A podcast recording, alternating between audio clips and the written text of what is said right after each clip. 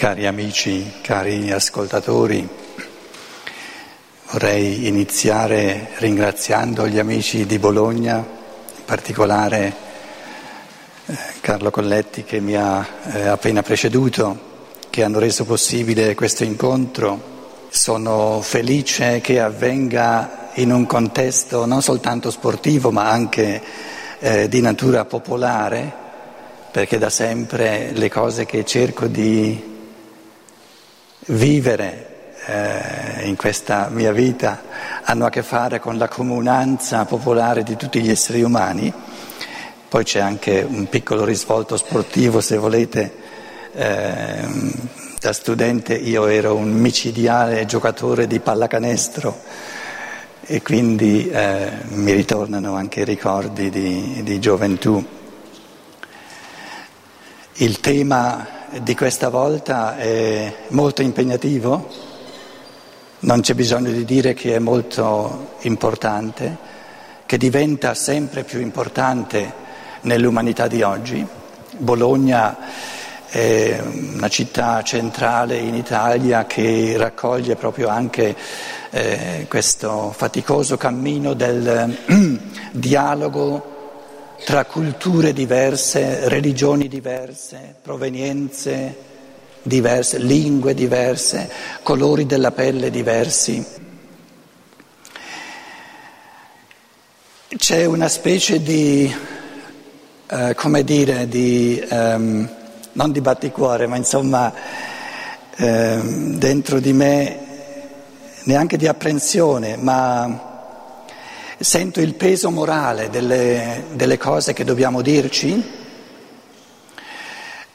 penso che le cose che ci dobbiamo dire a questo bivio dell'umanità, che è chiamata ad assurgere a livello universale della coscienza umana, le cose che dobbiamo dirci sono, che io sento il dovere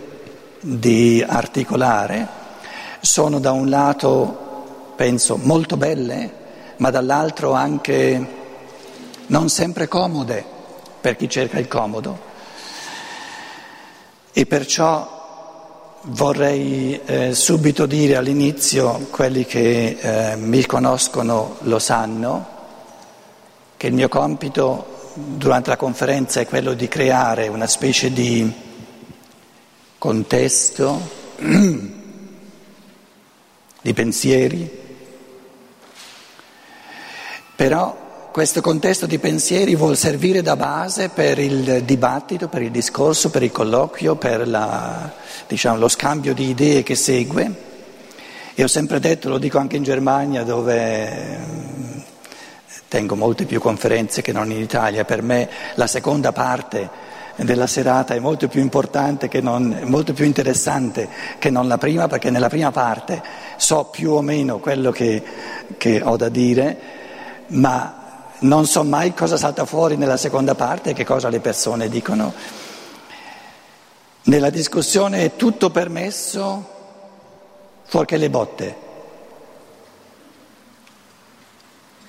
Ogni pensiero è benvenuto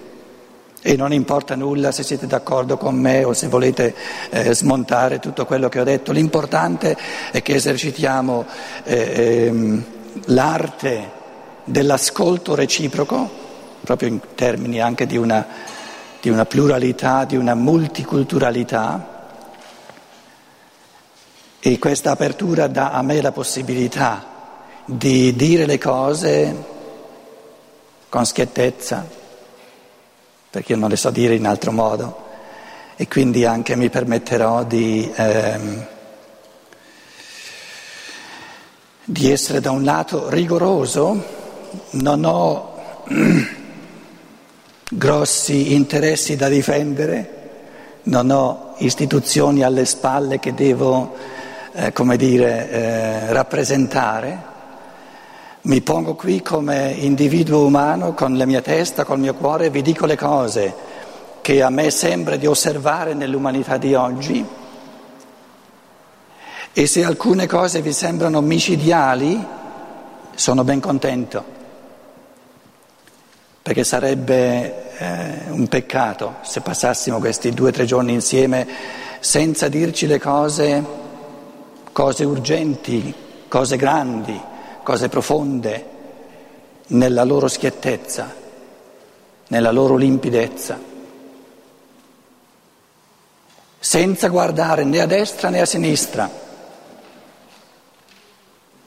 senza aver paura dei poteri costituiti che poi servono sempre a, a indurci a dire delle mezze verità. Quindi aspettatevi da me che io intendo dire le cose in tutta sincerità, in tutta verità e quando vi pare che magari eh, io stesso non sia coerente fino in fondo, richiedo da voi che vi facciate sentire. Parto da un primo pensiero fondamentale che è questo, una lettura degli eventi nell'umanità di oggi, e cioè quando parliamo di multiculturalità, quando parliamo di cosmopolitismo, quando parliamo del fatto che fino alla generazione dei nostri genitori c'era nelle nostre nazioni occidentali, se vogliamo, una società più o meno omogenea e che noi oggi viviamo nel giro di una sola generazione, in una società così eterogenea, così diversa, così difficile da gestire, la lettura di questo fatto enorme, che è recente, che è una, una cosa nuova nell'umanità, ci dice che per la prima volta nei tanti millenni di evoluzione dell'umanità, è sorta la possibilità per la coscienza umana, per la mente umana e per il cuore umano, per l'agire umano, di vivere nel quotidiano i due valori supremi, insindacabili, mai passibili di essere fatti strumenti che ci sono nell'evoluzione umana. E se voi mi chiedete, dimmi allora quali sono questi due valori supremi, assoluti, non sindacabili, io non esito neanche un, neanche un decimo di secondo a dirvelo. Il primo valore assoluto supremo è l'individuo umano e con individuo intendo dire ogni individuo ogni essere umano, senza alcuna esclusione, in quanto individuo, in quanto essere umano. E ogni essere umano è essere umano al 100%, da sempre e per sempre. Cosa costituisce la sacralità ultima, assoluta dell'individuo? Il fatto che ogni individuo umano è capace, in quanto individuo, ripeto, in quanto individuo, di pensiero, di sentimento, di volontà e di azione. Nessun gruppo, nessun raggruppamento, che sia un popolo, che sia, che sia una nazione, che sia una cultura, che sia una religione, che sia una etnia, nessun gruppo di persone ha mai avuto un pensiero solo Nessun gruppo di persone può avere un sentimento, il gruppo è nulla. Ogni gruppo è una somma di individui, la realtà umana è l'individuo, non il gruppo. E l'altra, la polarità assoluta corrispondente all'individuo è l'umanità. L'individuo si vive dove l'essere umano è lui solo e l'umanità è umanità vera quando non manca nessuno. L'umanità è la somma di tutti gli individui. Il, uno dei pensieri che ci occuperà, se volete, inesorabilmente, micidialmente in questi giorni, questo fine settimana, è il fatto che l'umanità, la cosiddetta umanità, è una realtà molto grossa l'umanità, perché abbraccia tutti gli individui umani. L'umanità non è una somma, non è soltanto una somma di tutti gli individui. L'umanità è una unità. Scrivo l'umanità in quanto unità o diciamo in quanto organismo unitario. Il pensiero che sta alla base è questo e sono, sono tesi, sono enunciati eh, sui quali ci possiamo intrattenere, sentendo anche i vostri pareri, eh, controbattendo, eccetera. Il, la provocazione di pensiero che io vi, vi propongo è che l'umanità è stata concepita, è nella natura di questa umanità di non essere una somma, così come, così come eh, mille mele sono semplicemente una somma di mele, ma, ma no, una somma di singole mele, ma, ma non, non nasce una realtà organica, restano una accanto all'altra. Tutti gli individui umani sono stati concepiti in un modo tale che tutti insieme, tutta l'umanità, tutti gli individui hanno un rapporto così come ce lo hanno le membra di un organismo vivente con tutto l'organismo. In altre parole, la, la, la malattia di una minima parte dell'organismo è la malattia di tutto l'organismo, la salute di una minima parte è la salute di tutto l'organismo.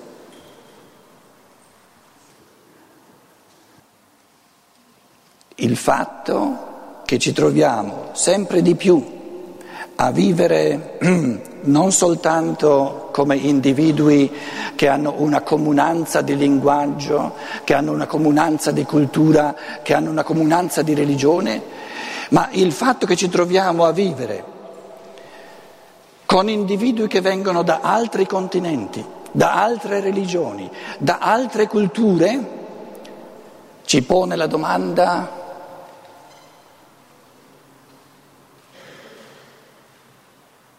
cosa significa vivere da uomini?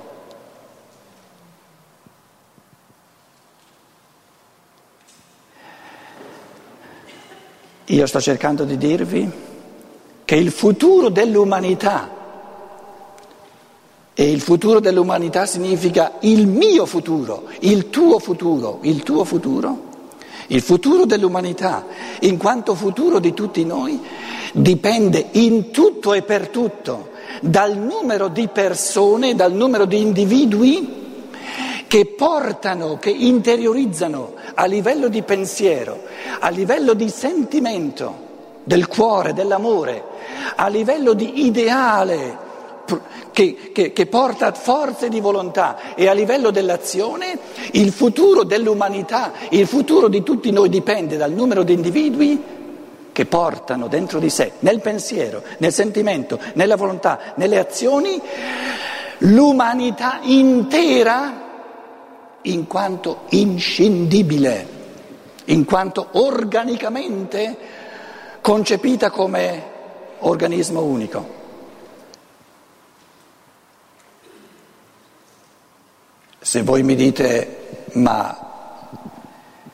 è troppo astratta la cosa, è troppo, è troppo grossa, è troppo... Eh, la, la vita quotidiana ci presenta problemi molto più spiccioli, molto più concreti. E io vi dico, noi creiamo sempre più problemi, creiamo sempre più malattie nell'organismo dell'umanità nella misura in cui non ci occupiamo di far sì che in sempre più individui, fino a che questa coscienza raggiunga tutti gli individui dell'umanità, viva nella mente, nel cuore e nelle azioni l'umanità intera.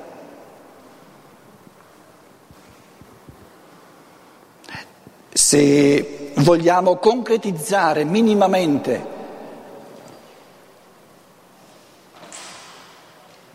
questo umano, allora diciamo c'è qualcosa che tutti gli esseri umani hanno in comune altrimenti non potremo parlare di, di umanità. Tutti hanno in comune il fatto di essere uomini.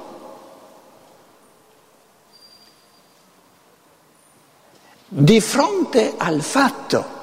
che ogni essere umano è capace di pensare con la sua testa, dico è capace, poi fino a che punto ha esercitato questa, questa potenzialità, questa capacità, questa è un'altra faccenda. Però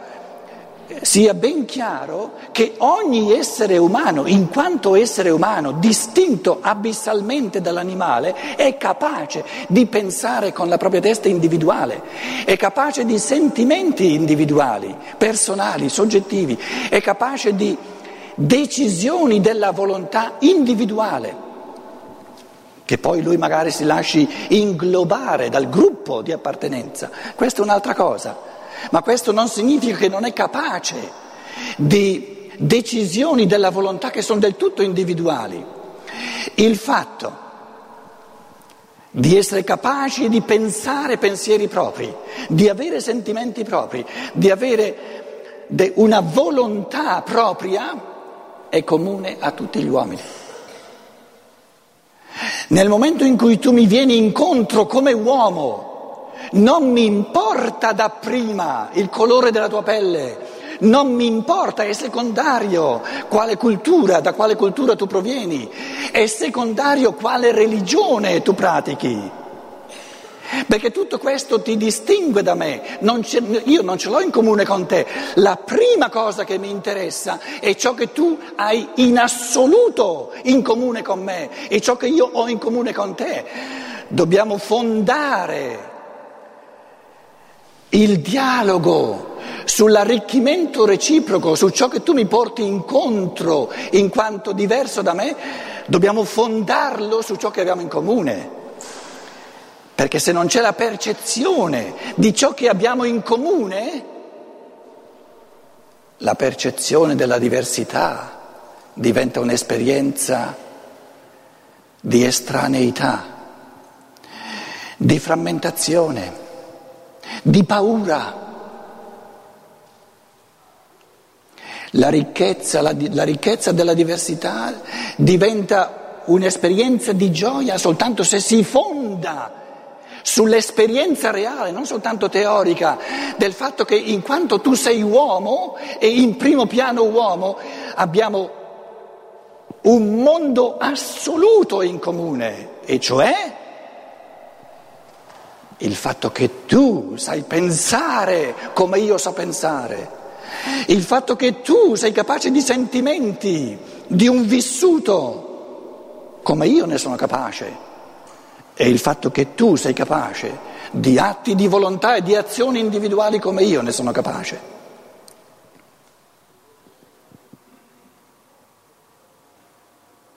La comunanza dell'umano è che ogni essere umano porta incontro all'altro in assoluto, come un rispecchiamento di sé. Tu sei un individuo capace di pensieri all'infinito, io sono un, un individuo capace di pensieri all'infinito. Tu sei un individuo nel quale i pensieri non soltanto restano astratti, ma si riscaldano il cuore, si accendono di sentimenti diventano impulsi per la volontà, si trasformano in azioni e io sono tanto quanto te, capace di sentimenti, quindi sono capace di capire i tuoi pensieri perché anch'io penso. Se io non partissi dal presupposto che l'altro uomo, indipendentemente da dove viene, dalla sua cultura, dalla sua religione, perché, qual è il motivo per aprirgli la mia mente, per aprirgli il mio cuore? Il presupposto fondamentale che noi, come dire, sorvoliamo perché ci siamo troppo abituati e che invece va portato a coscienza, il presupposto fondamentale di addirittura partire a esprimere dei pensieri è che l'altro è capace di capirmi? Sarebbe assurdo entrare in un dialogo se io parto dal presupposto che l'altro non mi può capire. Che poi naturalmente i pensieri vengono veicolati da un linguaggio che, che va capito da tutte e due le parti, questo fa parte delle complessità eh, anche della ricchezza, della, della, diciamo, eh, della vastità dell'umano di cui parleremo in questo fine settimana, ma come presupposto di base è che io vado incontro all'altro e lui viene incontro a me sulla base di una comunanza che va all'infinito.